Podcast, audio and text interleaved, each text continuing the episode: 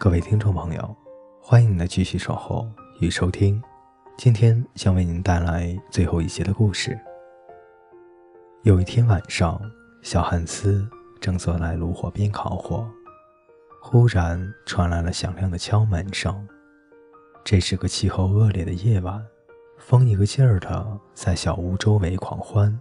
起初，他以为听到的只是风暴声，可是。又传来了第二次敲门声，接着是第三次，而且比前两次更响。这是个可怜的路人，小汉斯对自己说，而且朝门口跑去。原来门口站着的是磨坊主，他一只手提着一个马灯，另一只手中拄着一根大拐杖。亲爱的小汉斯。磨坊主大声叫道：“我遇到大麻烦了！我的小儿子从梯子上掉了下来，受了伤。我准备去请医生，可是医生住的地方太远了。今晚的天气又如此恶劣，我刚才突然觉得，要是你替我去请医生，会好很多的。你知道，我将要把我的小推车送给你，所以。”你应该为我做些事作为回报，这才算公平的。当然了，小汉斯大声说道：“我觉得你能来找我是我的荣幸，我这就动身。不过你得把马灯借给我，今夜太黑了，我担心自己跌到水沟里去。”很对不起，磨坊主回答说：“这可是我的新马灯。”如果他出了什么毛病，那我的损失可就太大了。哦，没关系，我不用它也行。”小汉斯高声说着，他取下了自己的皮大衣和暖和的红礼帽，又在自己的脖子上围上一条围巾，就动身了。那可真是个可怕的风暴之夜，黑得伸手不见五指。小汉斯。什么也看不见，风刮得很猛，他连站都站不稳。不过小汉斯非常的勇敢，他走了大约三个钟头，来到了医生的屋前，敲响了门。是谁呀？医生从卧室里探出头来，大声问道：“医生，是我，小汉斯。什么是小汉斯？”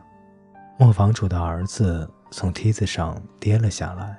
磨坊主，请你马上过去。好的，医生说，并且叫人去备马。他取来大靴子，提上马灯，从楼上走了下来，骑上马，朝磨坊主家奔去。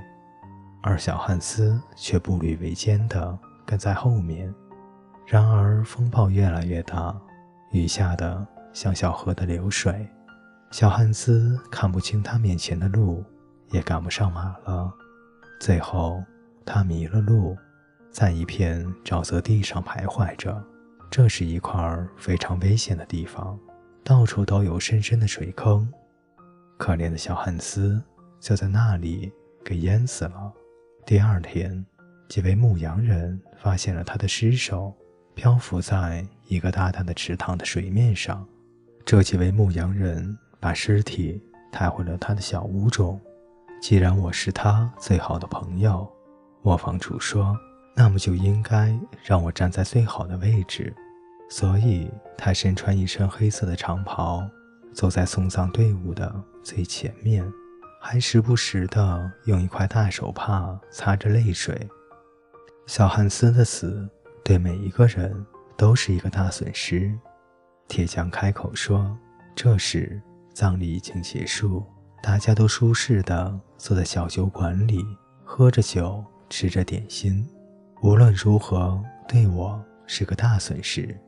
磨坊主回答说：“对了，我都快把我的小推车送给他了。现在我真不知道该怎么处理它了。放在我的家里，对我是一个大障碍。它已经破旧不堪，就是卖掉它，我又能得到什么呢？”我今后更要留心，不再送人任何东西了。大方总让人吃苦头。后来呢？过了好一会儿，河鼠说：“什么？我想完了。”红雀说：“可是磨坊主后来又怎么样了呢？”河鼠问道。“哦，我真的不清楚。”红雀回答说：“我觉得我不关心这个。